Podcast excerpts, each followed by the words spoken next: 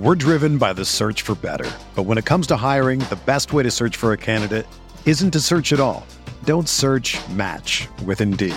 Indeed is your matching and hiring platform with over 350 million global monthly visitors, according to Indeed data, and a matching engine that helps you find quality candidates fast. Ditch the busy work. Use Indeed for scheduling, screening, and messaging so you can connect with candidates faster. Leveraging over 140 million qualifications and preferences every day, Indeed's matching engine is constantly learning from your preferences, so the more you use Indeed, the better it gets. Join more than 3.5 million businesses worldwide that use Indeed to hire great talent fast. And listeners of this show will get a $75 sponsored job credit to get your jobs more visibility at Indeed.com slash BlueWire. Just go to Indeed.com slash BlueWire right now and support our show by saying that you heard about Indeed on this podcast. That's Indeed.com slash BlueWire. Terms and conditions apply. Need to hire? You need Indeed.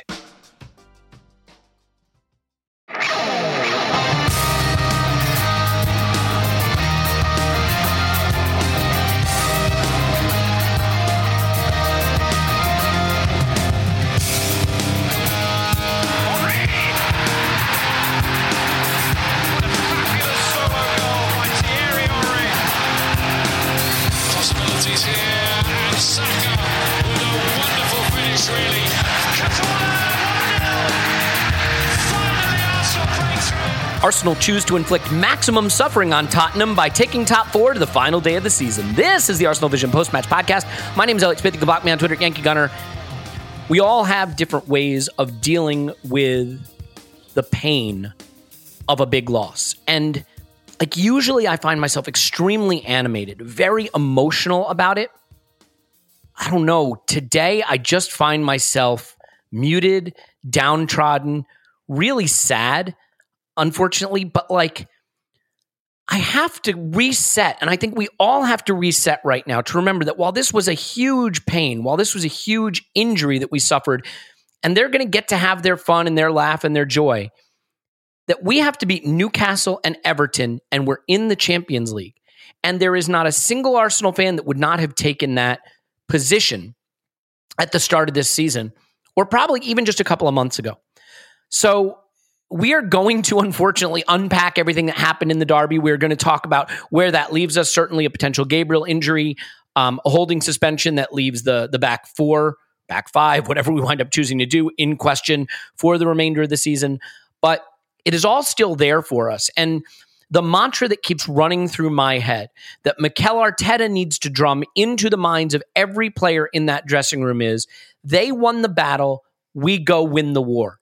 That is what is on now because we can still do everything we hoped and wished for if we can remind ourselves that that was just a battle, but the war can still be won by Arsenal. So we're going to get into this.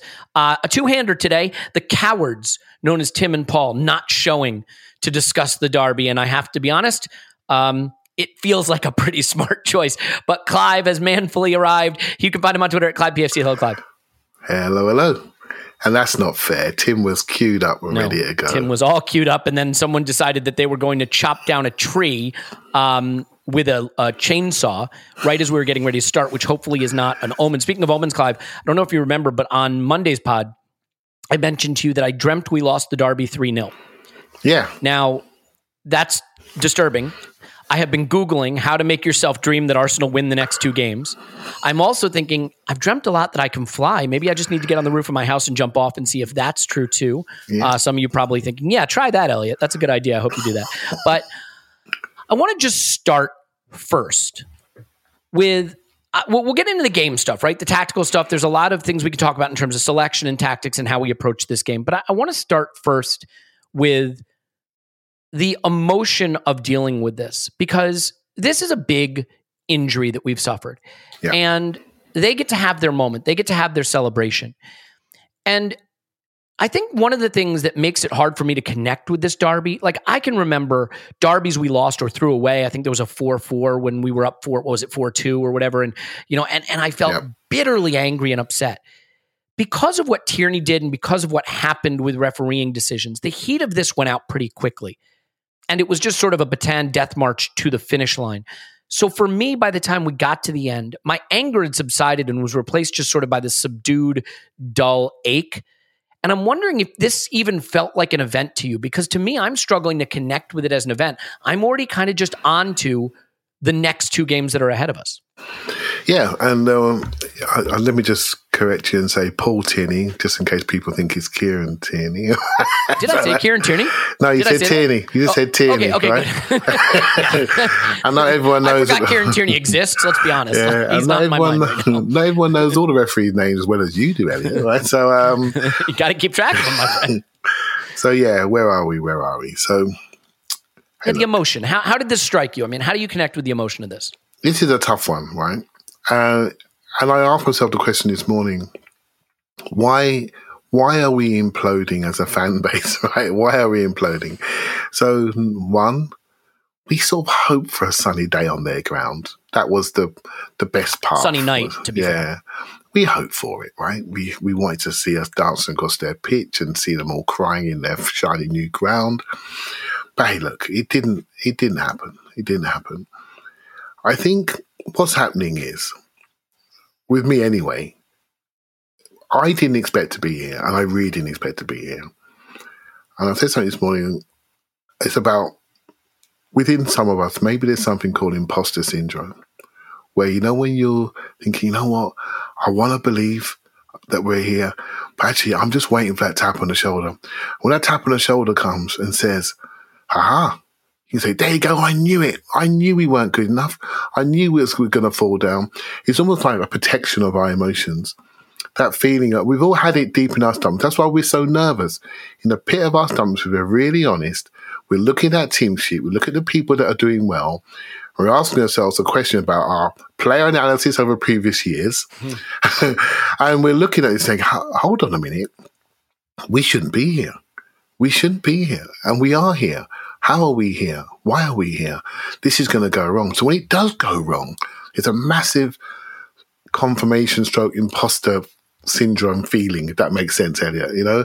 And I, Yeah, and I, it does make sense, of course. Yeah. and I and I and I really feel that strongly.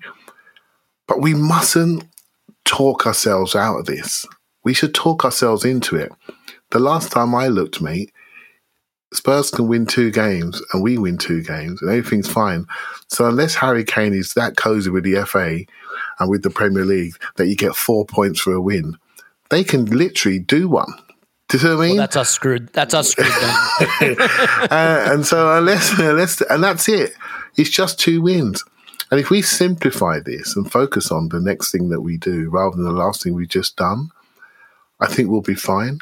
And you can see from almost every media outlet today, and I've been trying to keep my head down so I wouldn't be infected before this podcast. But every media outlet today is sort of saying it's over for Arsenal. It's over. Why is it over? Why is it over? Well, I mean, we, we can get into why it might be, and I think it's more about the injuries and what we have to try to do to get through this. And that leads me to to the point about the team we put out. So we'll get to the Paul Tierney stuff because I want to go through the decisions, and I have very specific views on player culpability, but also referee culpability. Let's just set that aside for one second. Mikel Arteta has been doing this with really smoke and mirrors, right? We are a duct taped together squad right now. Let's make Yeah. no mistake. You have across the front line 20, 22, and 20. In midfield, you have a backup player who had played 300 minutes until four games ago. And in the back line, he trots out a backup right back, a backup center back, and a right back move to left back. That's the team he's putting out in a derby against let's let's say it a reasonably strong like I don't rate Spurs that highly but in some key positions they have some serious talent and we know what those positions are. Yeah. And so we're doing this a little bit with duct tape and I think the really big choice that swung this game against us and, and I'm not going to kill Mikel Arteta in this game and I'm not going to kill the players either and I, we will get into the the extent to which Paul Tierney decided to be the talking point of this game. We'll come to that. But I thought the decision to play Tomiyasu on the left was the wrong one. We discussed it pre match. And I think the unwillingness to trust Nuno here meant that on the right hand side, you have a guy in holding who is limited, and a guy in Cedric who is limited, playing together in a partnership on the right side of our defense against the most dangerous part of their attack. And it it bit us in the ass. Now, it bit us in the ass with some help from the referee, but that decision, I think in retrospect, Mikel will feel it was wrong. I felt it was wrong at the time, and I'm curious if you think it's as big as it looks or if that's more post hoc analysis.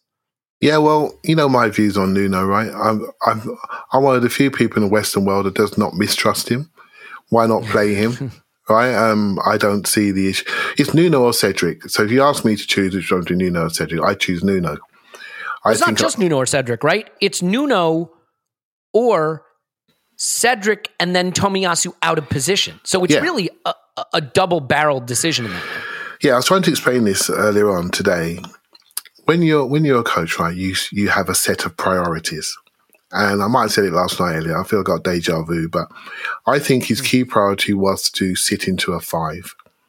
And in that five, he wanted Gabriel in the center of the defense as a guy that can cover left, who can cover right.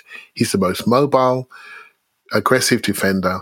He's, a, he's our best big space defender. Give him that space to cover him behind people who get moved around. That was his number one priority.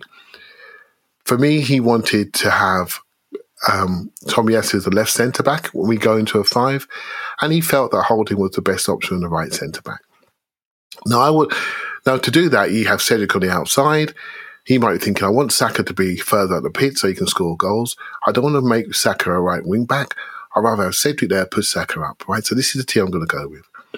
Now, personally, my priorities would, would be different. You know, I may, and I, w- I'm not saying this in hindsight. We said it before. We spoke to each other. It's all there recorded. I would have prioritized our our right side defensively because Spurs like to attack left. They've got a player there in Heung-Min Son who scores a lot of goals, and we have a history with. And for me, it's always about stopping him. And we chose to go another way. I I don't say we didn't try to stop him, but I felt well, not just me, we all felt there was a big, big, big arrow saying, "Come into this right hand channel, please." Come in here because we're not certain of ourselves here, and there are things tactically that we did that I think were quite not right. How we left holding alone, etc. We Cedric pushed up on Sessegnon. Sessegnon dropped away because he knew he wanted Son isolated on Holding. Holding fell for the three card trick, got really tight. That's what he likes to do. Our spaces became big all around him. Everything that Holding did had a big light on it, like he was on stage, because he was in space, in an in a duel, with his body shape and his ability to move. Everyone could see he was second best, and so we had to take that away by crowding that area, but we didn't. We still kept leaving him alone, leaving him alone. So sometimes you just get out tactics, and we got out tactics and out psyched in that area, mate. And, uh, and Yeah. I'm afraid there's nothing we could do about it now. Nothing, nothing. But do you think also, like, I mean, we clearly decided to stick to our principles of play. And it looked okay, right? For the first 20 minutes or so. I thought we had the better of it. But the problem Yeah. with Spurs is you never know if you're having the better of it because what looks like you're having the better of it is to some extent playing right into their hands, which is they don't want to have the better of it. They want to have the ability to turn you around and and attack you in space. And like the way we we set up to play was like we had to win the game. And I think it would have been interesting to see this game if we had set up to force Spurs to try to go win it. And the other thing that did is it meant that Holding was playing not just against Son, not just with a big red light on his head, but in space, in a high line, in positions that are going to exaggerate, I think, some of his challenges, some of his limitations. And again, with Cedric to the to the side of him, who's not going to give him the most robust support. I think you can coax Holding through the game better with Tomiyasu on that side because he's not going to lose aerial duels. He's not going to give away that penalty, and and it's a soft one. We'll come to that.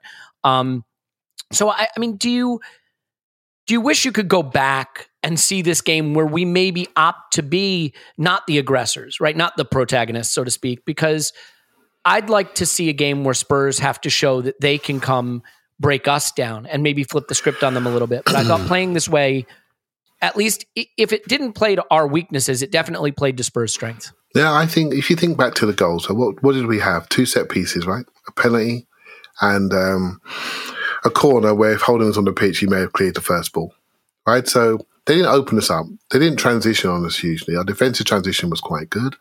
Our spaces was quite good. The issue for me was we allowed a situation to uh, to occur in our right channel where we didn't manage it very well. We derailed emotionally again, and that's a weakness in this team. When things go wrong, our desire to be so to make things go right is so big that when things go wrong, we become very emotional. Now, if you think back to the the Gabriel yellow cards against Man City, I know I keep going on about those, but they really bothered me. But they came in quick succession. The Martinelli one at was it Villa or Wolves? can't remember which one. Might be Wolves.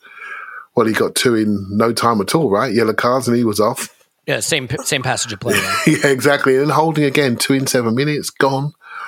We derail. We derail emotionally. It happens quick. You know, a quick moment, a penalty, Xhaka against Man City, a penalty, derail, sending off, bang, events close together. And that's the immaturity, right? But it sometimes concerns you that some of the older players have those immaturities, but it's the immaturities in the group. And I was really impressed with how we started the game. Tactically, we were on top. I didn't agree with Tomiyasu playing. I understood why Nuno didn't play earlier because a lot of Nuno's, so shall we say, more challenging games have been away from home. And that was a very hostile environment. And I thought, you know what? They're playing the 30 year old Portuguese international. Keep quiet, Clive. Just go with it. Have experience on the pitch. But, mate, you know what I would do? You know what I Yeah. would do? I would have Nuno on the pitch because we got Granit Xhaka there and he looks after people. That's what he does. Well, So- didn't we learn? I feel like we learned a lesson in in the losing streak when we tried to move Xhaka to left back, right? Which is keep as when when you're losing players, keep as many of your key starters in the positions that are natural to them as possible, Yeah. and and flex around that so so that when you bring on a Nuno, all right, he's a left back playing left back with our most experienced center back beside him. You can get him through that game. Kulusevski's not going to run him. He's a tricky player, but you keep Tomiyasu on the right hand side. You have someone to guide holding through it, and, and you have someone to really shut down, really shut down the hardest thing about playing Spurs, which is keeping Son quiet, and also someone who could probably handle the psychology of Son, which Holding didn't do very well. Now, the other thing that struck me in the start of the game is that we stuck to our principles of play and we had the better of it. And let's be clear, there were some opportunities, but I thought I saw nerves in the players. And Mhm. here's what I mean by that nerves can present themselves in a few ways. I think execution is where you see nervousness. Players not executing in high leverage moments or even just basic moments. So I'll give you two examples. One is just the way we were passing to each other.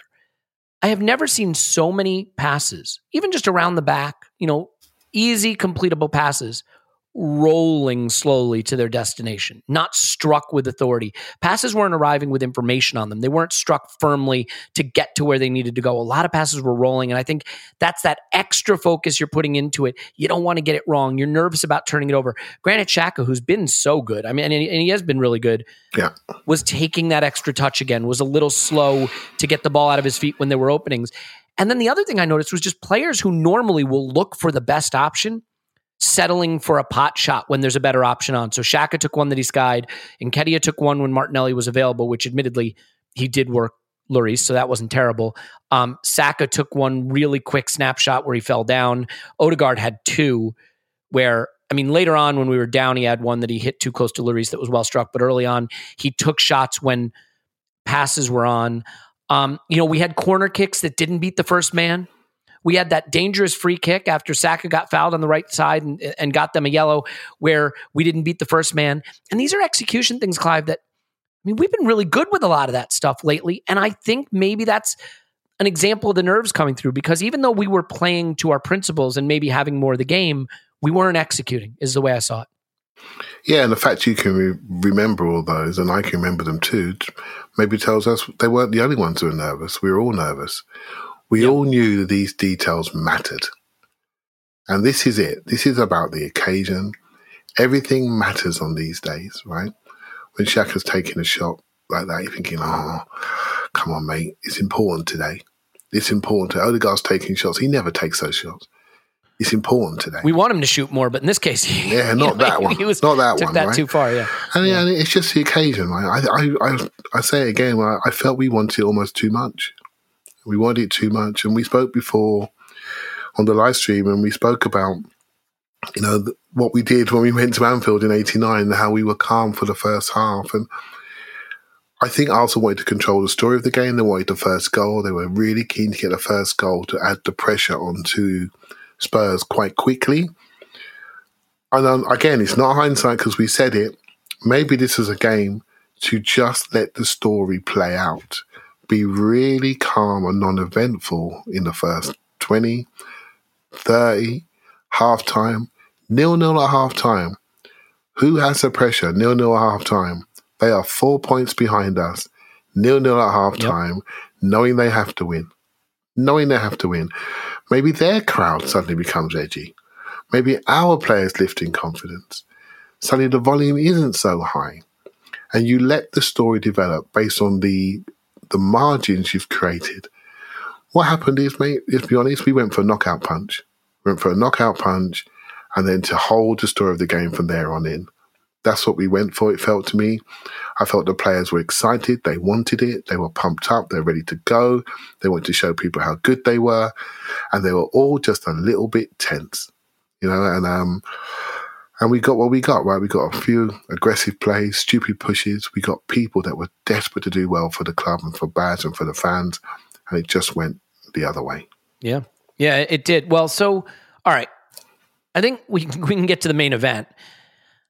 So I have a belief that you can, you know me, Clive, I am not a blame the refs, excuse the players guy. We talk about refereeing decisions here when we have to. And overwhelmingly, I think people get frustrated with me because I'm I'm a there's no conspiracy guy. I'm uh the players have to be smarter, the players have to be better. Just because you don't get the calls doesn't mean you can't go win the game still. But this one is different to me. This one is a little different because, first of all, I watched this same guy referee Spurs versus Liverpool. And if you want to go look at Kick Arse's um, Twitter, he's got the video. There is a shoulder barge in the back in the area by Emerson in that Liverpool game, refereed by this same referee, no call. Harry Kane goes in two studs up, flying in, same referee against Liverpool, no call. Now, I also watched the Merseyside Derby where it was prison rules. It was no blood, no foul. Yeah. And I think players have a right to go into a derby where everything's on the line at night, Thursday, prime time, and expect that they're going to have a little bit more rough and tumble in the game and say, I've got to be up for the fight. Of course, if I'm a player going into a derby, my mindset is the first thing you have to be able to do is be up for the fight. If you're not up for the fight, you won't earn the right to play. This is a derby. No quarter given no quarter given. That is the speech going into a derby. And this very same referee let them play in the Liverpool game. And we saw the Merseyside derby, not to, to repeat myself, but I only have so many good things I can say, so I say them twice and fill out the podcast. like, like I so yes, Rob holding second yellow is a selfish, dumb, emotional moment that he probably wishes he has back. And yep. Cedric did enough to lose us this game without the penalty. But at the end of the day, when it's nil nil, and it's a team that likes to play on the counter versus a team that doesn't do well down a goal, and you give them a soft penalty, you set the game. Eh, what did everybody say going into this, Clive? First goal is so important. And the first yep. goal was given with a soft penalty. It was given with a soft penalty, and I think Cedric is dumb. If he jumps, if he challenges for it, I don't think it's a penalty. If Tomiyasu's playing on the right, there's never a penalty there. So I'm not going to say there's no culpability, but they get a penalty. Now they have the lead. Now they're playing in the position that they absolutely love, and we're playing in the position we absolutely hate. Rob Holding gets a yellow card for totting up a couple of niggly fouls. I don't think it has to be a yellow. I do think the second one probably does. But if I'm Paul Tierney and I'm going into that game, my mindset is this is a derby. It's teams that hate each other. There's a lot on the line, and I'm not going to decide it unless I have to. And he decided to be officious instead, to blow the whistle a lot, to call everything. And you know, maybe just maybe Rob Holding got caught not being as good at the dark arts as Son. Because when Son elbowed him in the head on the floor in the penalty box, Rob Holding could have held his face and rolled around and given the decision, the referee a decision to make. And I'll tell you this much if he had done that and if it had gone to VAR, even if they don't send Son off, Clive, maybe just maybe the ref has in his head later, I let Spurs get away with one. I can't now turn it around and and, and send off an Arsenal player because I've I, I've given Spurs the leeway. So I, I just think he got caught. But before we go to Holding's lack of composure, because I will accept that Holding was wound up by Son from the start. I think Paul Tierney refereed this game in a way that I've not seen Darby's refereed. And when you give Spurs the lead by giving them a penalty, you set the tone of a game where that was going to matter a lot. So, what's your take on Tierney's responsibility in this game before we get to the player's responsibility? Yeah, well, you you know me. You know I'm going to say. You know, I want the I want the players to win the game, not the referee to Yeah. win the game. Yep. I mean, you said it in the City game, which Yeah. was sort of a similar similar It's- scenario it- of a, a light red card and a light penalty. Yeah. Yeah, worse. I felt the referee he destroyed the game. Now we can all look at ourselves. We can all be better. We could be better podcasters. We can say better things, right? We can all be better, right? So, and there were things wrong on the Cedric. You know, he didn't he didn't have his body opened out. He didn't know what to do. He dropped in too deep. Um, he, they had they were overloaded on the back post, and you know what? He wasn't in position to challenge. If you're not in position to challenge, and then you challenge stupidly, you might not get the benefit of the doubt. I felt it was soft for the most first moment in the game. That's basically you're giving a goal, you know. So that was a concern for me. Yep. Um, with the holding thing, I, I felt Rob Holding has a a default game when he normally gets aggressive. He normally plays really really well, and we like to see him do it when he does that. When he gets aggressive and all macho, we like to see him do it. But you can't do that on an island on your own with the light shining on you. You just have to do this as a collective.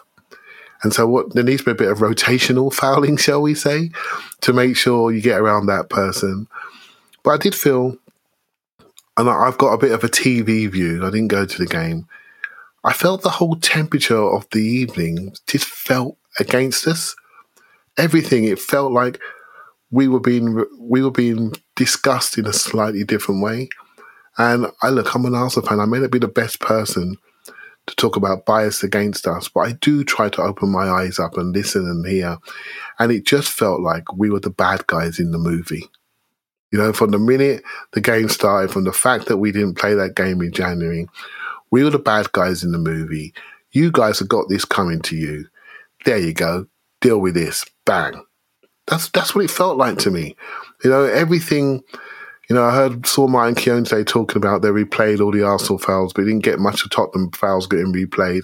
There was a temperature around us that was hot, and we walked into it. So as fans, we look at ourselves and what could we do better? What could we do better as a group? We could have done this with Tomiyasu. We could have done this. We could have we could have got crowd scenes around holding. We could have done. We could have left Sessegnon alone because he wasn't really a danger as a decoy. Keep Cedric inside. We could have done a number of things tactically to change the scenarios we ended up with. But in the end, the referee decided the temperature of the game, and he made that game hot for us, and it's cost us that game. And the challenge is now to make sure it doesn't cost us anything else.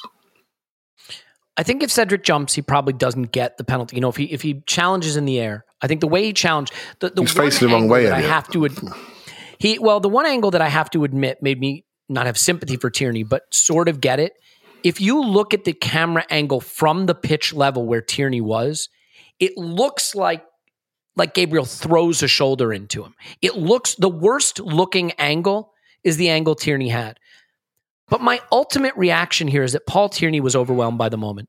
That he Yeah. was overwhelmed by the by the crowd, by the bright lights. I'm refereeing the primetime game to decide top four. Look at me, Ma. Hey, look at me, look at me, look what I'm doing. And he had Mike Dean in the VAR booth, and maybe Mike Dean gave him a little whisper in his ear and said, Mate, the way you handle a game like this is you make it about you, buddy. Trust me. Trust me. I'm a celebrity ref. I know this stuff. I'm not going, not And- there. and- yeah, well, I mean, the, you know, I, I just, I don't know. I, I think it, I think it was a, a bad performance from Tierney. Let's not forget their corner kick goal. They win that corner kick from a set piece, uh, f- from a free kick, and the free kick they won was Bukayo Saka getting his ankle stepped on, studs Yeah, right down his I ankle. saw that. Yeah. So it wasn't just that Tierney gave the 50 50s to Spurs to decide the match. I just thought he was poor, period. Um, now, we can pivot a little bit to the personal responsibility. Let me say this I thought Cedric dropped a three out of 10. And I think he's been dropping three out of 10s. And I think he's been skating on some results going our way that have led to us not being as critical of him. I think he's just been bad. I thought he was bad against Leeds. The fact of the matter is that this team is trying to get where it wants to go on the back of a lot of squad players, and we can get to that in a minute. But with respect to Cedric, the penalty isn't great, although I think he's harshly punished. But shortly thereafter, he gives a nothing ball away under no pressure. And Kane nutmegs Gabriel, and he's in. And if Tomiyasu doesn't make one of the best blocks I've seen all season, they're 2 0 up right there. So a lot of focus has been on Rob Holding, and we'll, we'll, we'll finish on Holding in a minute. But I thought Cedric was poor. And I think, I, I have to say, Clive, I think the trust that Cedric has been shown over Nuno is is interesting and a mistake. And I think it's weird because Nuno came back in to start this good run, right? I mean, it was leaving him out and moving Xhaka to left back that a lot of people felt was responsible for us dropping games like Brighton, Southampton. Nuno coming back in did what he was asked to do. And I, I just don't know why he hasn't been trusted. I'm not, and I'm not trying to pretend Nuno's great and he doesn't have a, an error in him, but but Cedric I thought was really poor. I mean, do you have thoughts on Cedric's play, you know, and just the decision to continue with him? Because I I think it's cost us. I really do. Yeah, well, again, I, I, I stood there at West Ham. I listened to the fans at West Ham, and they weren't they weren't having Nuno at all. And I, and I think Yeah. some of this is driven by the analysis on TV. And I'm watching these games, and I'm telling you, I'm watching these games. I know he knocks off sometimes when he's close to goal. Sometimes the handball, I can't explain it against United, was it? I can't explain it. We didn't get punished, thankfully. So there are things that happen. I, so I spoke about him resting out of possession in, with more concentration. You know, again, that comes with minutes. He's only played around twenty games, top flight games, and so he needs to develop that concentration over ninety minutes. But what I like about a player like him is I can plan around him. I can say, okay, I know what you want to do. This is what I want you to be defensively. You got a lefty coming off onto his right, onto your onto your right foot. You're quite, you know, two footed. You can handle him, but don't have to go and challenge him. You can delay him and feed him into Xhaka's lane. That you can just teach him to do that, right? And then, but when you get the ball, I want you to go. I want you to challenge them, and I want Martinelli to drop inside to lane four, lane three, and, and get around Eddie and be a goal threat. I can deal with that. I can deal with that elbow left hand side. I can deal with it because Xhaka's suited for it. He's a natural bodyguard. Do you know what I mean? He bodyguards everybody. He looks after centre back, looks after then he looks after left back. Give me three jobs, mate. I can handle that. That's that felt natural to me. And what it does, it allows Tommy Tomiyasu to be on the strength, the stabilizer. I don't need you to go forward. I need you to stabilize this defense and make sure when they go left sided bias like we want to do, we've got our best one on one defender in wide areas ready to deal with it. That's the way I would have gone. As I said to you earlier, a coach always had his priorities, and I think he really wanted to have a flexible back four, back five. But when he was in that back five, he wanted Gabriel in the centre. To do that, he had to play the fullbacks on the other side. And I think it's the wrong priority. And I, I I really do think that. Two seasons now, we've got ourselves into some sort of left back problem. And last year we got it wrong and it cost us Europa League. The team that beat us got to the Champions League semi final. So what does that say? Right? And this year That Unai Emery is a cup a cup master. and this year and this year we're looking at the difference between 70 80 million to 25 30 million if we finish fourth or fifth right about the situation for me is about trusting the left back that you had right so i'm look we may have lost this in another way with nuno playing there but he's an he's an investment for us I, I look i don't I don't want to overdo the nuno thing but you know what i will say to do? you He's yeah. Go ahead. in sorry. this game, in what in this game for me, I, I would have played him, uh, and I just don't understand. I don't understand it. I don't see a player that's that bad that you can't play him. Is you know, I, I do this all the time. Spurs had Sessegnon and Emerson Royal. I, I don't see them as really good footballers. They played them. They they're suited for wing back roles. They played them.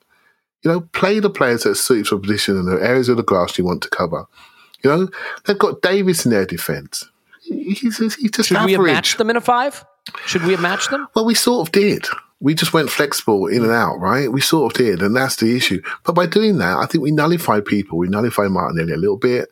Um, hey, look, I, I'm not going to kill the manager over the tactical side of things. I just think he prioritised a system which allowed two of our weaker players to manage one of the best forwards in the league.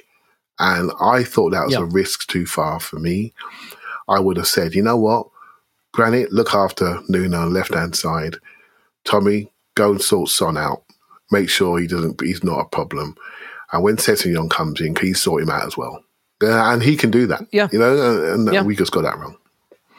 Yeah, look, I I think no one's going to be thinking about this more than Arteta, right, over the next few days. And I, I bet he wishes, and I bet the players wish they could play Newcastle today because they're going to want that sting out of their mind. And like maybe psychologically, the upshot of the way this went is that they will be desperate to go out and make it right on Monday, as opposed to you know Spurs maybe having a little hangover on Sunday. We'll see how that goes.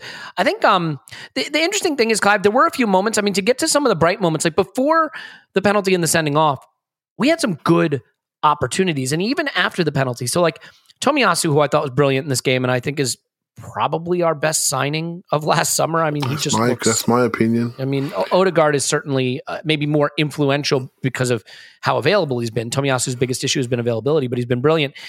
He had that fantastic block that I mentioned on Kane, but he also had that lovely through ball to Martinelli, and Martinelli got in on the left and then cut it back, and it was just I think taken off Odegaard's toe at the very last minute. Yeah. Um, I thought Martinelli was our, our most dangerous player, and a lot of that I think was down to the the linking play with with Tomiyasu. And then, in fact, I think we were one 0 down. Lloris spilled the ball to Odegaard. I thought Odegaard did really poorly. He can just slide it back to Cedric, and the whole goal is open with three or four Arsenal players in the area. And Odegaard instead sort of tries to trick his way around, and Lloris gets back on the ball. There were moments, there were openings. I just don't think we executed when the time was right. And then, you know, obviously the red card kills this game. Now, it doesn't have to. I don't think it's fair to say you should capitulate just because you're down a goal and down a man. I mean, leads are terrible. And at 2 0 up and up a man, we still managed to make that a nervy finish. Like it's possible to stay in the game, and we didn't. So criticism is deserved there. But I, I do want to just ask you about Rob Holding losing his head. He was obviously, obviously in his mind needing to be physical and aggressive with Son. He was tied up with him from the word go. And I remember I was doing watch along, and I said at one point, I get that you need to be up for, for the fight in the derby, but is is Holding getting too involved here? Don't give Yeah. the referee a chance to decide the game. And whether or not he deserved the first yellow, and whether or not the penalty was harsh, which I think is all fair, I don't think there's any debate over the second yellow. When you're on that yellow card, if Rob Holding had picked up a second yellow with a diving in tackle, last ditch trying to stop a goal, you shrug your shoulders and say he was put in a tough spot. Rob Holding picked up his second yellow on a nothing piece of play where he decided to have a nibble. He decided I'm I'm going to leave one on Son. And that is a selfish decision. He'd been riled up by the player. He's angry, he's overhyped, he's over emotional and I think the occasion got the better of him. Much in the way I think it got the better of Paul Tierney, I think it got the better of Holding and that's the thing. When, you know, I think we always think Clive that what makes starters and elite players better than the subs is just their talent with their body. But the six inches between your ears is part of talent too. The roof And- on the house, as Wenger said. It's the roof on the house. and and it, it caved in on Rob Holding in, in in a critical moment. So hey, look. So what, what is Rob Holding, right? So he's somebody that's a great deep block defender. It's a great friend in games. We stick him on five at the back. Thank you very much. Go home with the points. Uh, we know he's a passable centre back against probably half of the league. Probably the top half of the league, he gets challenged more, and he gets challenged by by movement, particularly lateral movement. So Son was pretty smart. He was starting wide and coming inside at pace and holding was he forced holding into wide areas. Cedric just he's happy looking for a job to do, so he's gone off onto Sessegnon. Stupid, right? So um, that should have been spotted by the coaching staff. Stay in a block four at the back, give holding some protection, just give bodies good point, around. yeah. So things every tackle doesn't look like a, an orange because when you're isolated in space, people think you're stopping the man from going somewhere else. So that becomes a bookable Mm-hmm. offence, right? And that's what happened on both occasions. He was alone on the screen, fighting away, right? So, so when you're a centre back like Holding, who whose weakness is movement, you have a couple of options. So if you if you're a deep line defence, great, not much space behind you. I can see everything in front of me. I can go and deal with it. We all know he can do that. When he's slightly higher up, then he has a decision to make. Do I drop off? Well, we're not dropping off. We're staying high. We're pressing. Well, I better go tight then. And he got very tight. If Rob Holding plays that game against Harry Kane, the same game, Harry Kane is Harry Kane is also a bit of a macho man, so it becomes an arm wrestle. Well, Son doesn't want an arm wrestle; he wants the guy carded. So it's the wrong game for Son, the right game for Diego Costa, the right game Yep, for yeah, Harry point. Kane. You know, the right game for the macho man centre forward that said, "Okay, let's have it today," and the referee will let you do it. But what Spurs did cutely, they said, "Nah, we don't. We don't want it with him. We want him off the pitch." And Harry Kane was in the referee's ear, refereeing the game like he always does, and he got him off the pitch, right? And Rob Holding got suckered in. We need to. We need to step away from the fight. Sometimes you can't win it. Sonny's very cute. You can't win it. Step away from the fight. Drop away into a mid-lower block and say, "Okay, let's see this out till half time, and and just breathe." just breathe. This game has a story to develop. What we did is we were all pumped up and we let the game story be dictated by Son, Kane, the referee, and some smart tactical adjustments between Liverpool and playing us by Conte and how he used the left flank and the left wing back to sucker us out of that hole and leave Holding alone. And I'm afraid we got done, mate. We got done. Yeah. Yeah, we did. And if you look at if you look at the goals after the penalty, um, you know, I mentioned that Kane could have had one if Tomiyasu doesn't have a, a diving save. That was a bad giveaway.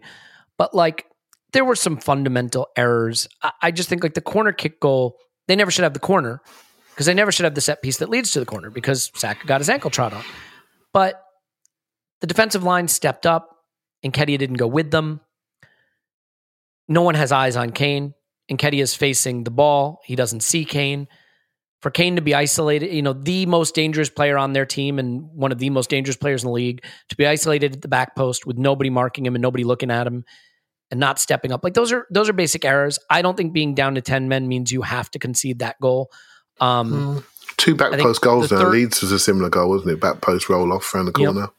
And now this Yeah. one as well. So you have to, you do have to have some sort of context that probably our best or second best header of the ball wasn't on the pitch, and we lost the first duel and lost the second duel. I sort of, yeah. I sort of have to. I think if there's a man alone on the back post and that man is the leading goal scorer of the league for you know the last four or five seasons, then you'll have to hold your hand up and say we got something wrong there. Yeah, You know what I mean? Yeah, Um, and maybe I'm not sure what the detail would have been. Would Eddie have been there in a normal 11 man game? Maybe not. Maybe he'd be on the edge of the area for the blocked shots.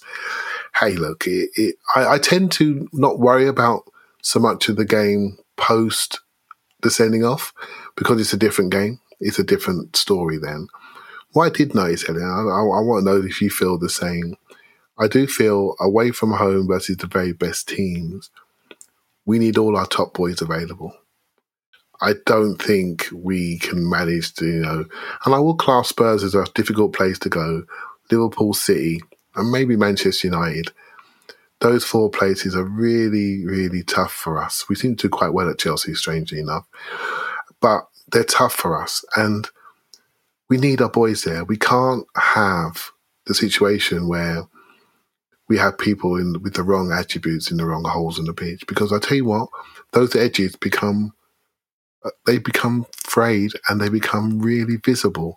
The frayed edges Yeah. become visible versus the best sides.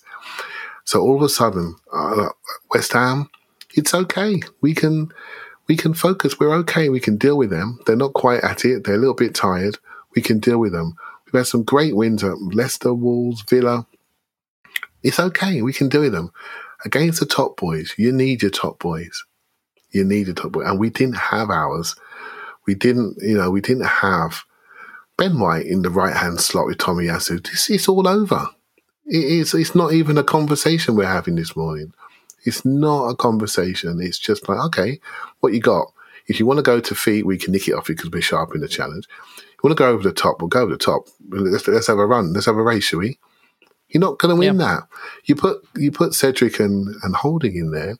One is two foot three and he's physically challenged in the air and doesn't want to get into those battles. He wants to defend by not being there, by pressing on. Do you see what I mean? And that all that does is exposes all of Holding's weaknesses, which is don't leave me alone, please. Leave me in a low Yeah. block with bodies around me.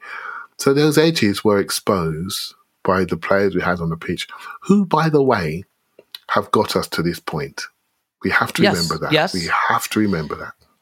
And but there's a limit, right? I mean, there's a limit to how far you're going to go using 30 year old backup central midfielder, 20 year olds up front, including you know a guy that had been out in the cold for most of the season, um, backup center back, backup right back, right back to left back. I mean, there, there's a, there's a limit to how far you're going to go, and I- I think that's okay. You know, the funny thing is, a lot of people, whenever we lose, it feels like the thing people want to go back to is, oh, should have strengthened in January. I didn't hear anyone saying we should get a right back in January or a left back in January or a center back in January. And the irony is, what's really cost us is not the striker we didn't get because let's be fair to Eddie, he's done enough to get us where we needed to go. Obviously, you know, it didn't work out in this game, but that's not why we dropped the points here. Um, you know, and some people might have said we need to get another midfielder, but again, midfield wasn't what, what cost us.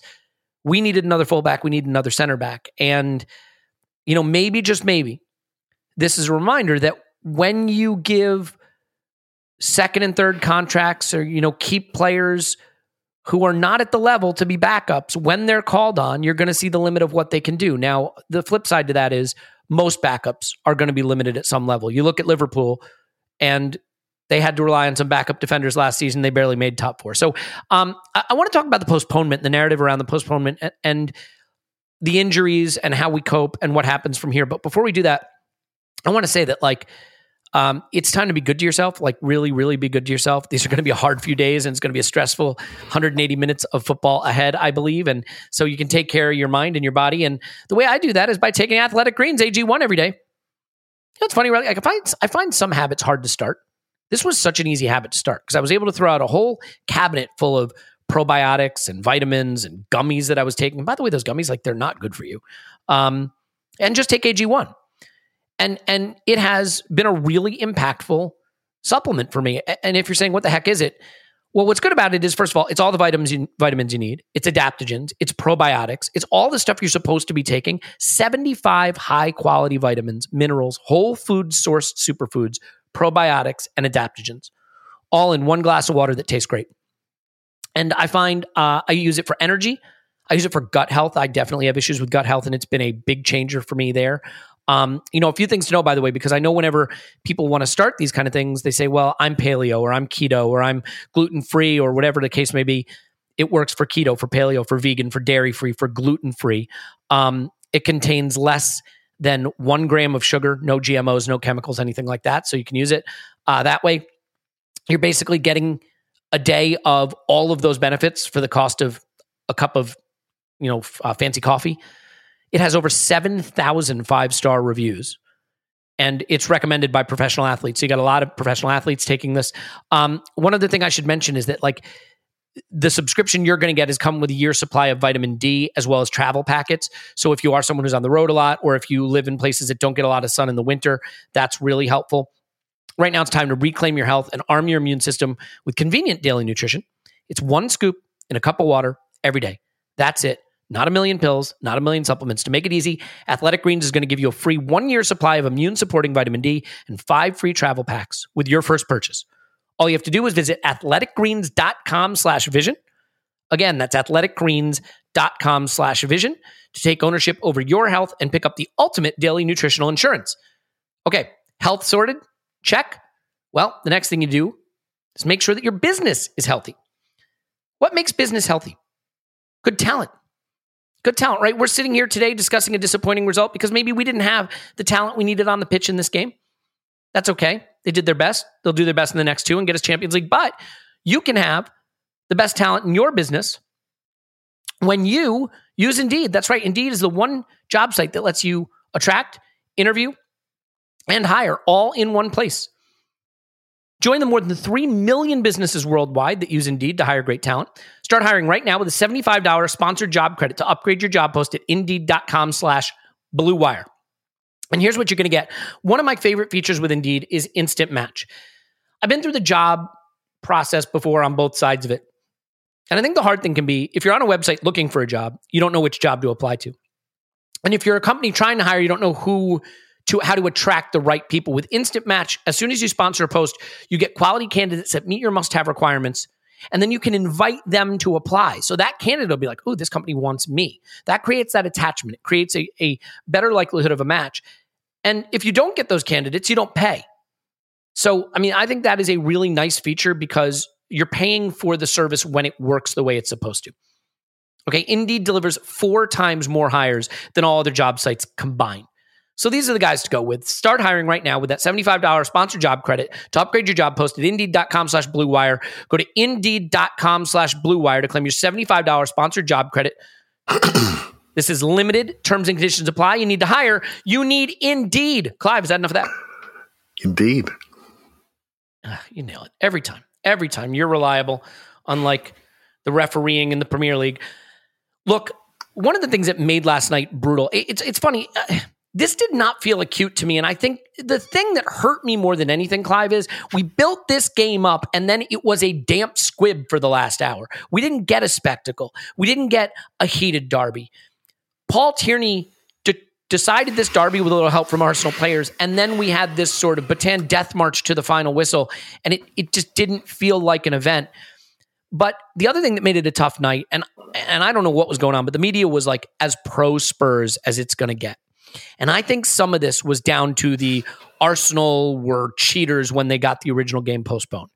That is obviously a nonsense. I mean, you look at what Liverpool did to get our cup tie postponed, and I don't see the outrage about that. And that literally had fraud attached to it that, that has been investigated subsequently. But I want to ask you with the postponement, setting aside what the mainstream media was saying about the game, because who the hell cares what they think? I think we got it wrong postponing that match. Now, hindsight is 2020, and I can understand why at the time we might have thought we were being clever. But when you look at a Spurs team that wouldn't have had Son and didn't have Kulusevski and didn't have Bentancur and you know wasn't exactly playing great, and Conte had just arrived, I believe, just arrived. And all right, we were missing players too. But in retrospect, do you think that that decision ultimately looks? I mean, it's easy to say because we lost 3 0, but can you put yourself back in the mindset of getting that game postponed and think about whether or not that winds up looking like a miscalculation?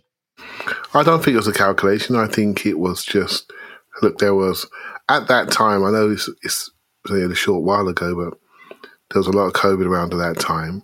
We had the African nations at that time, and there was a scenario that the Premier League had voted on that if you had so many injuries, players away at African nations, and you had COVID, you could apply for a postponement. And if you reach the criteria, you can have that postponement. Arsenal applied for a postponement. They got the game postponed. Um, you only apply for a postponement if you have the criteria met. You have all the medical documents, etc., etc., etc. The way the media grabbed it was because it was a big Sky game, and they wanted it on that week, and there was a slot made available for us, and we didn't take it. Yep and we suffered because of it. And there are, I don't know how many, I think about 20 odd games that were lost over that period. But I bet you can't remember another one. The only one you remember that was I remember the Liverpool one. Yeah. you know, and the only ones you remember the ones that we did, right? The general public is going to remember that. And hey, look, it, I, at that time, I knew we had no team. So we would have got beaten then, without a doubt they had more of a team than us, hence they were annoyed. They knew we were incredibly weak with injuries and absenteeism. They could say, quite rightly, they could say, well, lots of teams have injuries, and we know about the African nations for a long time. Well, we didn't know about the African nations because it got moved. It got moved belatedly, hence the rules came in. And that's what happened, right? So, and so, but it is what it is, right? We, we suffered for that and we lost the PR war. And that's what they're trying to do to us right now is to really put a PR war around how emotional and undisciplined we are and how we're yep. not well run and we're weak and we we that that stuff the stuff that bothers me. It really bothers me because my natural defense mechanisms kick in, and I want to defend everything that's Arsenal related, right? So that's the stuff that bothers me. It's as though we, what are we? Are we sitting here like some sort of pub team? Have we not? Have we not got here on our own rights? We're 36 games into Yeah. the season, and we're sitting We are there. a point ahead of Spurs. We are a point. like people are acting like you know we're we're in mid ten. Like we are one point ahead of the team. Everybody loves it because they just beat us with help from the referee. I don't understand Yeah. the narrative at all. Exactly, and this is what you. This is this is something that's. I find it perplexing, right? It's as almost so we're like a, I've always said this. You heard me say it before. It's like we're a foreign club in the Premier League. Like we we just like we don't belong here. We're like, "Wha- what's going on? I'm looking at this. I'm thinking, hold on a minute. What about the things we are doing right? What about the things that we're doing right that Manchester United are now going to follow? You know, what about the things we are doing right and regenerating the squad with a lot of young players? We have the youngest team in the league. Blah blah blah. We all we know And young English players, which I don't hear them praising us for. you We know. don't get hear- any praise for that. Spurs get praised when they do it. You know when they deliver Harry Kane, but we, we're delivering all kinds of young English talent. Yeah, and and there'll be more to come, and uh, and and it's like, hold on, what what's going on here? I'm not sure. I think there's a. If I want to look into it, I, I look. I don't want to get involved, in it, to be honest. But the Manchester United, Liverpool, uh, not say bias, but presence Syndicate. presence in the Premier League is uh, in everything we watch is uh, significant. And I will say, and it's something that I, I know that the club are pleased to see that some of the Arsenal legends come back to the club and join what's happening because they don't want to see some of our legends destroy and criticize from a distance that maybe not so prevalent as some of the other clubs. We need to create a unity in that regard as well. And some of those people need to stop and worry about the jealousies, etc., and where they should think they should be working, etc., and focus on supporting the club. You know, and um, I don't care who people want to attach that to. You know, there's lots of criticism around what Thierry Henry says recently, and I and I'm thinking, well, he's the best player to ever play for the club. I don't care, mate. Emmanuel Petit, these people, we need to create. Thierry Henry is bulletproof for me. I'm sorry. He can say. I mean, he can say whatever the hell he wants. He's Yeah, well, he's the best player to ever play for the club, without doubt, right? But I don't. I'm sorry. Yeah, I have a saying, right? You just, I, I would like to see a lot more support for what's happening. I, I don't care who listens now, what they say. I want to see a lot more support for what's happening. And when we do some bad stuff, then yeah, we got to get some criticism. But what we're doing right now is a lot better than what we've done in recent years. And more people are recognizing it. We want to make sure that we get recreate our own sort of kingdom around our club, right? And not chip away at yeah, ourselves. I would say this, right?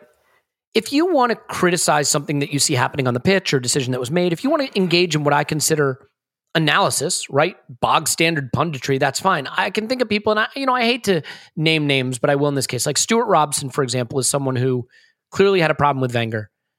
Yeah. And for many, many years, when you heard Stewart Robson talk, he was having a go.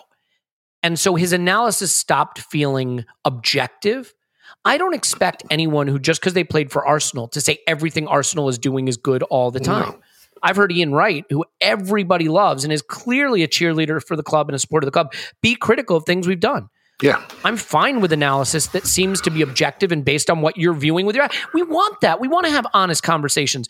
It's when it rises to the level of feeling like it's a grudge or it's personal. And like Robson and I, you know, I hate to beat up on any individual, but that's one that, for example, to me felt like it rose to the level of being more than objective analysis. But to be honest, I I, we, I shouldn't be so sensitive about it, right? To be honest, it's not. It shouldn't be help it. important. It. shouldn't be important. But when I'm sitting there watching a game of an evening, and I'm looking at these people, I'm thinking, "Come on, man, stand up for our club. You're there. Stand up for them. We're getting ripped apart. Don't let a narrative be created around our club without you standing up." Because there are many other people like to sit in those studios and say, "Oh yeah, I'll stand up for our club properly with facts, with information, with data," and say, "Yeah, you're not getting away with that. You're not getting away with that." And I, it's, it's not important, but it, it did ruin it ruined it for me last night. It, it really did. It ruined it. The bias around it made me think, "What what's going on here? What is going on?" I don't think we're a bad club. We may not. Have, we may have had a bad evening, It- but I, I don't think we're a bad club. It was the analysis that ruined it for you last night because I got, I, I got about Yeah, well, the- the football- the the three 0 football- loss ruined it for me. Yeah, well, the football takes care of itself, right? And then you look at Yeah, the fo- yeah. the football takes care of itself. Then you look at you look at the temperature around the game, and I will say to you, look, I did not like how we were painted to be the bad guy in this game. I didn't like it. So maybe you call it the analysis, you can call it whatever you like. I did not like being painted the bad guy in this game. I don't think we deserve to.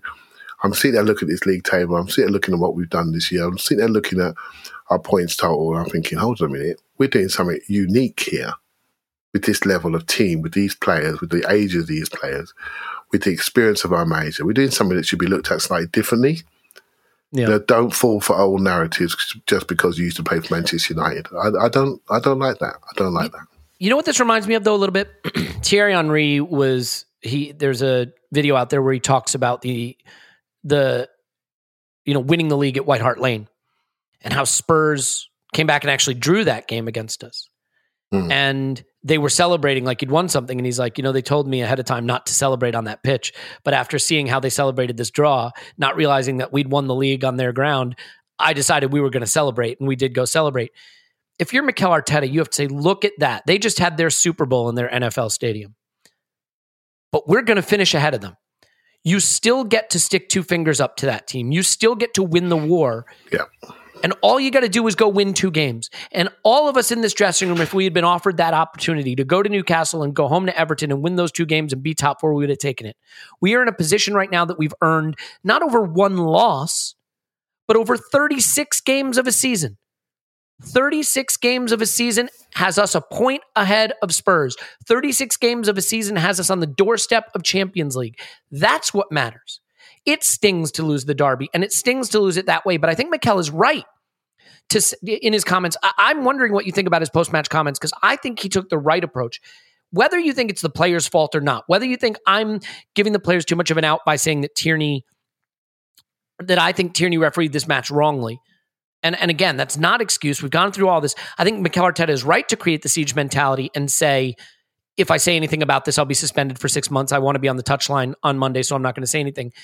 Because if you've got to go into that dressing room and there are a lot of heads that will have gone down, and you've got to lift them in time for Monday, the easiest way to lift them is say, the Premier League didn't want you to win this. Sky didn't want you to win this. They want their top four battle to go down to the wire. This was stolen from you. This was a disgrace. Now you go out and stick it to them because we are still a point ahead of Spurs and we've earned that over 36 games.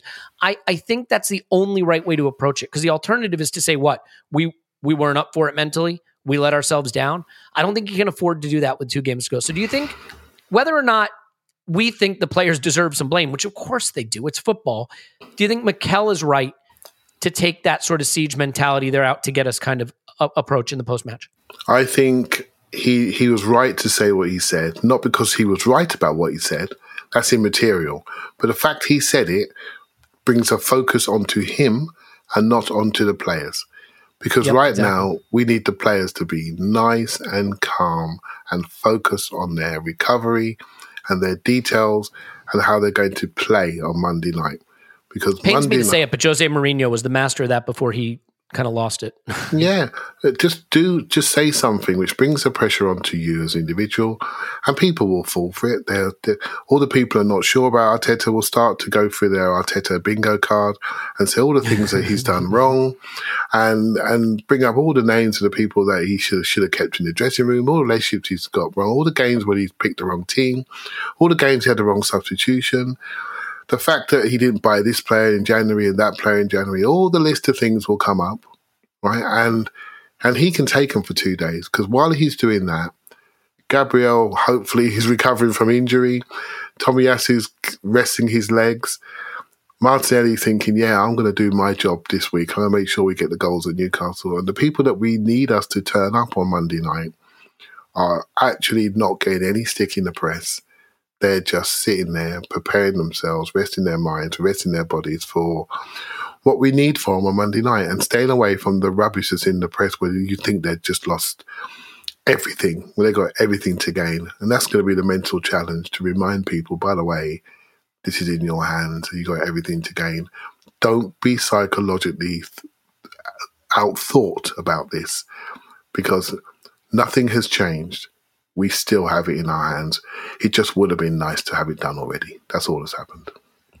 Yep. Let me give you the nominees for manager of the season that just came out, by the way. Thomas Frank at Brentford, Pep Guardiola at City, Eddie Howe at Newcastle. Yeah. It's been there 10 minutes. Jurgen Klopp at Leicester, and Patrick Vieira at yeah, Crystal Klopp, uh, Klopp, uh, uh, Liverpool, not Leicester. Uh, uh, Liverpool. Yeah. I mean, honestly, who, who, who even cares?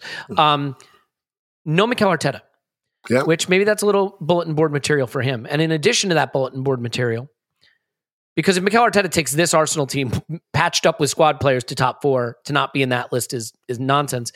The other bulletin board material is what Conte said.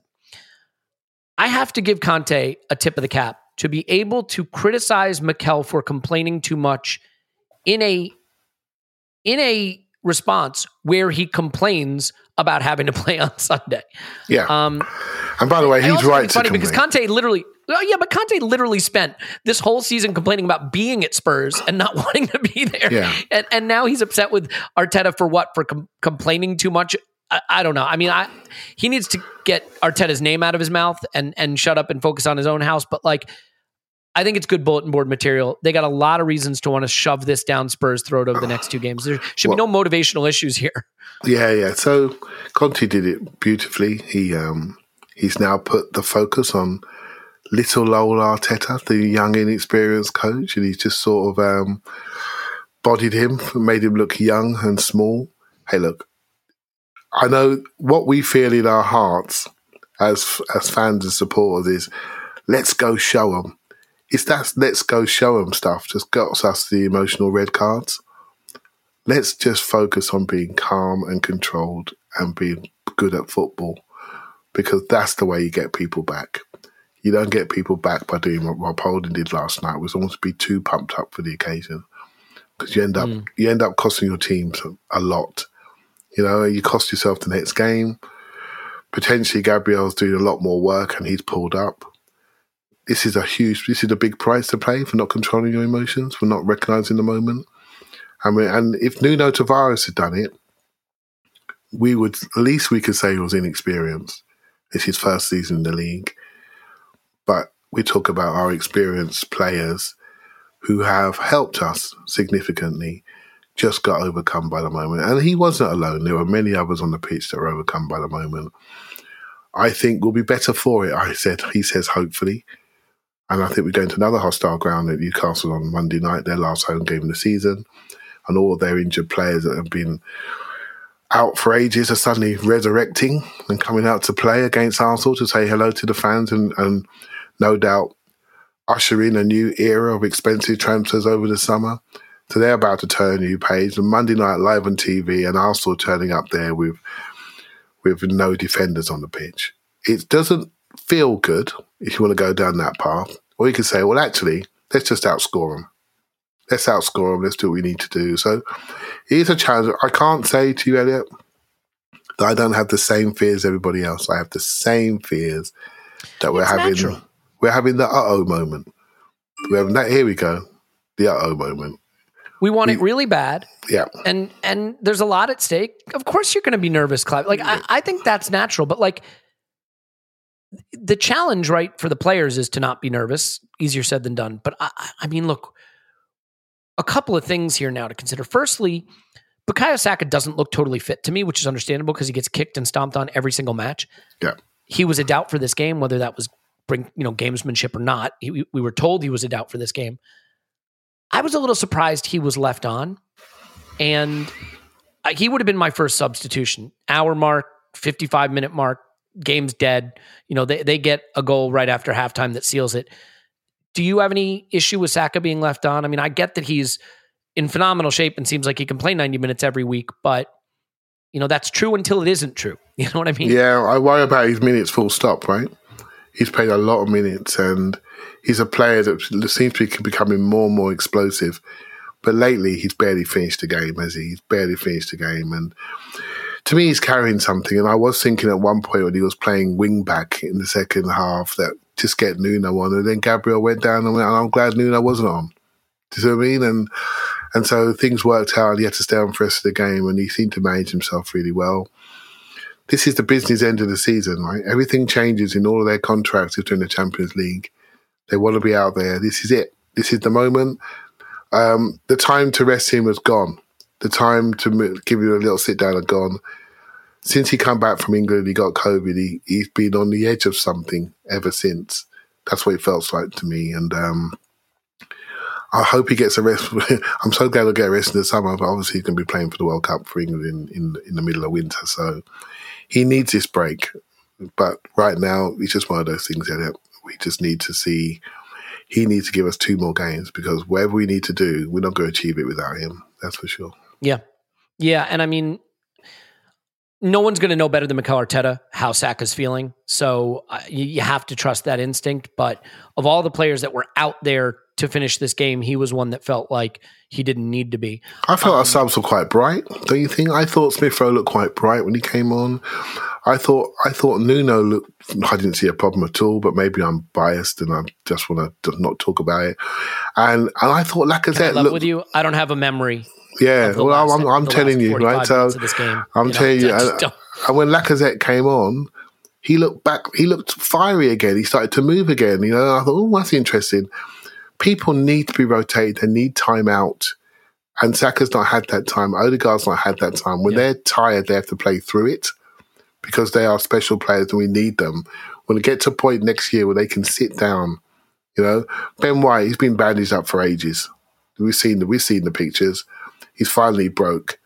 Gabriel, around the time he had had his baby, he needed to be sat down. He couldn't be sat down because he's too good. We don't win without him, right? So we know what's wrong. well, we're going to have to find a way to, Clive. Yeah, we, we we know what's wrong, right? We know what's wrong. It's a depth issue. We've been cheating the hangman, and it finally caught up with us last night. Can we recover some bodies in time for Monday night? You know what this reminded me of a little bit? It's the start of the season. I mean, it, the symmetry of it, right? We lose those first three games that started the season, and, and like especially the big games, they were over before they even started the Chelsea and the City games. City, were we down to ten men in that first City game as well? I Yep, wanna say? ten men City Um, game. Yep, Yep. and and like people were like, oh, you know, we don't have this player, we don't have that player, we don't have this player. That explains why we lost the first three games.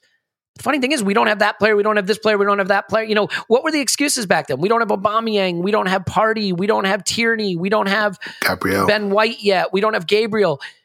We don't have half those players now. Yeah. But now we're fighting for top four with the same team that got smoked in the first three games of the season, essentially. So it is an interesting symmetry.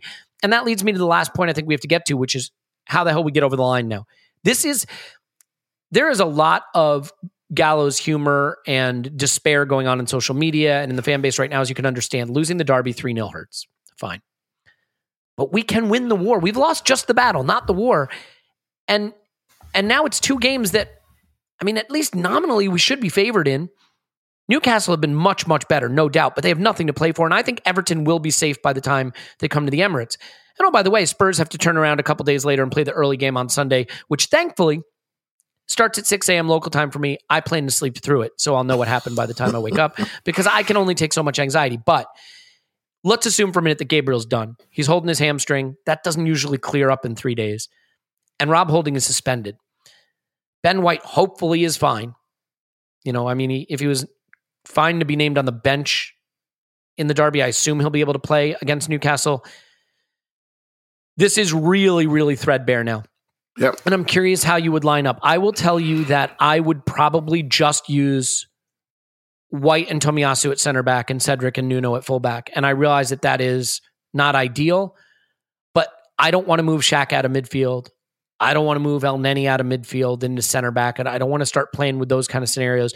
I don't want to go to a back five. I think maybe what you do, Clive, is you say, look, both of these teams we're about to play will probably be on the beach. If we can get a couple of goals, maybe they quit. And I would just be looking to emphasize our attack, knowing that the defense is going to be a little bit ropey and and and try to play on the front foot because I think playing nervy defensive football in either of these games with the personnel we have is probably too big a risk anyway when you need three points. So I would go with Tomiyasu and White at center back with Cedric and Nuno at fullback. How do you think he should and will approach it? Well, you're assuming that White's going to be fit. Right? So um, I, I, I've said I don't know for sure that he will Yeah. be, but if he's not, then it's bring your center back to work day because I yeah, have no idea Well, then who it's Xhaka, then it's Xhaka at the back. Shaq or Elneny. with, with, with Tomiyasu. And uh, that's your centre back partnership. And you bring someone to midfield. Will you bring Sambi into midfield? Will you, will you bring Smith You have to go to a back five, right? If there's no white, you have to go to a back five. Well, it, de- it, de- it depends, right? It depends who's going to be the other centre back, right? Who's going to be the third centre back? You know, I mean, you literally do like Elneny, Tomiyasu, and Xhaka. Like I- I- three with yeah. Saka and Martinelli as wingbacks. I mean, it gets really crazy at that point. It does. He- he- we have to wait and see. We can't really do this. We haven't got any information at the moment. We don't know if Ben White, as far as I'm aware, he hasn't trained. And the, the rumours out there that that hamstring is not as, uh, it's worse than than first release, shall we say. And so let's see what's happening there. Uh, he becomes very important. Can he do 90 minutes? Can he do 90 minutes again at the weekend? We don't know. Rob Holding will be back for the last game of the season. Will it matter? Gabriel said he felt something, but did something go, or did he just feel the twinge and say, I can't risk it? Um, with Arsenal luck and history, a twinge normally means a grade one, three weeker. So um, that's going to kill his season. So we're in that moment right now where we're not sure what's happening. I just read they cancelled a youth game that was meant to be on this weekend. Again, there are some youth players that potentially could be on the bench, defensive players they want to protect because they may have to do some minutes in the game. It's going to be all hands to the deck, right? But in the end, yeah, I can see your natural thought is going towards attack and can we score? And mm. up until last night, we had a we had a bit of a purple patch regarding goals. So let's get back to that. Let's focus on that. Let's focus on how we play, how we attack, and see if we can dictate the story. I will say Newcastle is is really set up for that game to be a challenge. They got beat by City five 0 away. They're not going to want to. They're going to want to do something in their last home game of the season. This is what happened. And Everton, Everton will take care of itself. But if we if we if we beat Newcastle, Everton are going to have to do something special to stop us winning in a home game to get what we need to get, right? But it's all about Newcastle.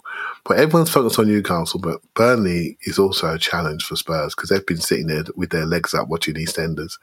And while Spurs have been running around North London Derby, Burnley has something to play for. They need a win.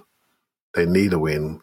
If they get their win, then they're in a good place. If Leeds don't get their win, then Leeds are in real trouble. And then Everton in a, hopefully in a better place by the time we play them the last game of the season. So I think they could be. Everton will take care of itself, but it's got to matter. It's got to matter. And that all depends what happens with Burnley and what happens at Newcastle. I guess um I like it's it's tough, right? Because I on the one hand, I don't regard these two games as games we can't go win. Like I don't get the sense that we can't go do this. On the other hand, we're going into it with a team that seems to be taken to its absolute most threadbare state with every passing moment, right? Like the the comments we were making a couple weeks ago is if he gets top four with this team, we're going to look back at these lineups, I think, in a season or two and go, he got top four with that? If I showed you the lineup we trotted out in the Derby in August and said this was a Derby for top four, how do you feel? You'd look at the lineup and you go, that? Yeah. That's that lineup is competing for top four. So in a way, I feel that we're in a we're in a position you never would have expected given what's been available. And we could go back and relitigate squad building and how we got here. That that can be discussed way the hell down the line. But now we're going to go into Newcastle even more threadbare. And I, I know, Clive, that you think I'm almost a meme at this point of I think we should just go attack, attack, attack. But like there is a point if you look at the Chelsea game and the you know the United game, for example, where it was chaos, but we created tons of chances, and ultimately that worked for us. I do think that if you look at the Brighton game, for example, or the Southampton game, you know, it, it's the it's the less dynamic performances that come back to bite us. I still think we have enough weapons to go hurt Newcastle and go hurt Everton, and we're going to have to lean into that. I don't see how we can go any other Yeah, way. we're a natural team that can. We're a team that likes to control the ball. How we started the game last night is how we like to be: control the ball, move the ball creatively, create opportunities or near the opportunities by smart overloading and grouping together of players. Right, that's how we like to play. A bit of ingenuity on the ball with Odegaard, and we didn't quite get what we deserved. Maybe I think we deserved a goal last night in a strange way overall, but we didn't deserve to win the game. Let's not mess about. We didn't deserve to win the game. We could have lost that game. No drama. Lose that game.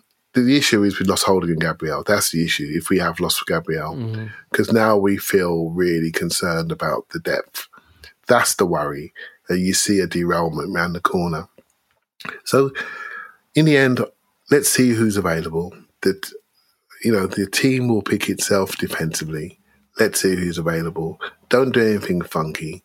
Get Tommy Tomiyasu back on his right foot and get a left back in place. So if Tomiyasu is playing centre back, then so be it. And let's make sure we have some stability there. There's lots of good players back there that just need to deliver. But what I'm worried about, Elliot, is scoring goals under pressure, if I'm honest with you. Scoring goals under pressure when the pressure's really on. And we saw last night with the snatching of shots and the snatching of passes in the last third when it was really hot. Suddenly we lost a bit of ourselves. I want to see that come back. Whatever happens, chaos ain't going to do it, mate. It's going to be calm play that's going to do it.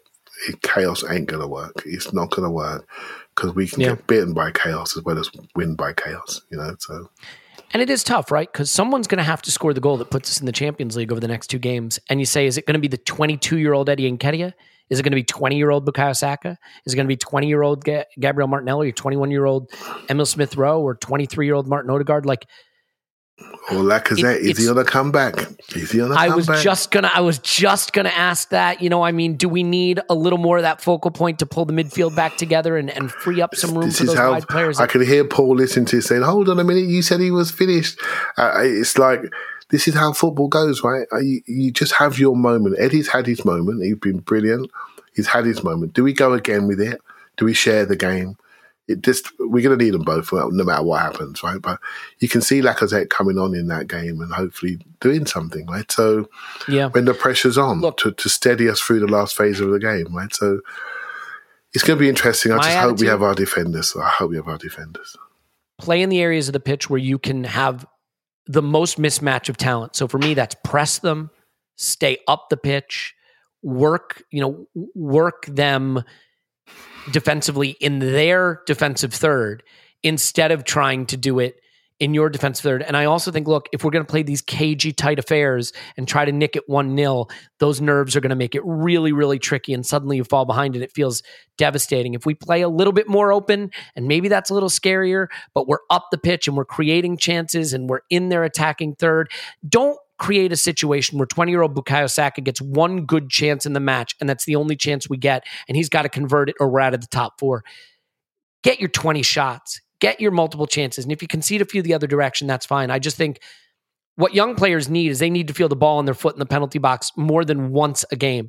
It's one thing if you've got an absolutely lethal 30 year old in his prime who can put away that one chance and get you into the Champions League. I don't think we're in that spot. So don't try to nick these games. Because the other thing I will say is like, again, Newcastle don't have a reason to care about this game other than to give their fans a nice send off to end the season. I think if you push them back, maybe you catch them napping a bit, maybe you catch their focus not just right. I will say this also. What is it about Newcastle away and top four races? What is it about Newcastle away and top four races? Remember that it's 1 1 at Newcastle Yeah. when actually it wasn't? Remember when Spurs lost, what was it, 5 1 to a relegated Newcastle? A 10 Let's man relegated don't go Newcastle? here. I feel stressed enough as it it, is, it- right? it feels like it feels like there's something here. It feels like it feels meant to be. I still feel like we're going to do it, and I, I think as a fan base, we got to pull ourselves together here. It's two wins to top four. We've we've gotten this far on merit, not you know not because we postponed a game or we're cheaters. We got here on merit, and we can show Spurs that while they won the battle, we won the war, and that's what has to happen. We'll leave it there, and we'll Well come said. back with an instant reaction on Monday and the full pod on Tuesday. No point doing a full pod on Monday when we have that game. And as I said, I will be sleeping through the Tottenham game, so I hope to awake to a nice gift. Come on, you Burnley, he says, having never said that. before. Always loved them. Always loved Burnley. Always, always loved them. Always loved you, Burnley. Go do it. Um, and I think they just might. All right, we'll leave there. Clive's on Twitter at ClivePFC. Thanks, bud. Thank you very much. My name's Elliot Smith, the Bachman, Twitter at Yankee Gunner. I get it. Losing the Derby 3 0 hurts so bad, and they get to have their moment, and there's nothing we can do, but we can crush the meaning of it. And let's just all try to raise ourselves two more games. It's going to be 180 excruciating minutes, I suspect, unfortunately. But I think this group can do it. I know they're desperate to do it, and we need to lift them the best we can um, to the extent that we have any role to play in this. So we'll see how it goes. Hope springs eternal. Stay in there. It's not over yet. We love you. We will talk to you after Arsenal 10, Newcastle nil.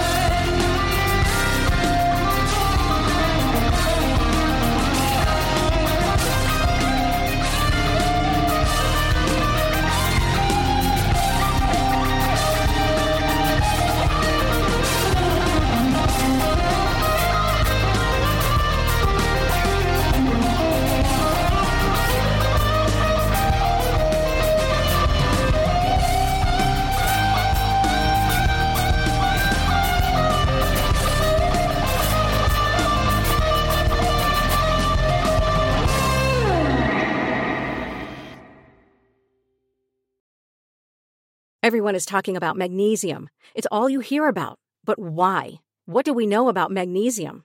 Well, magnesium is the number one mineral that 75% of Americans are deficient in. If you are a woman over 35, magnesium will help you rediscover balance, energy, and vitality. Magnesium supports more than 300 enzymatic reactions in your body, including those involved in hormonal balance. From functional medicine doctors to mental well being and female hormone experts, we all know that magnesium is the one mineral to improve all aspects of well being and health. But which one? Magnesium Breakthrough from Bioptimizers, the trusted choice recommended by leading experts with seven best absorbed forms of magnesium to ensure your body receives the support it needs for overall well being. Go to bioptimizers.com slash balance today and use code BALANCE10 for 10% off. Support your journey to wellness at B-I-O-P-T-I-M-I-Z-E-R-S dot com forward slash balance. Magnesium Breakthrough from Bioptimizers, your foundation to optimal health and vitality.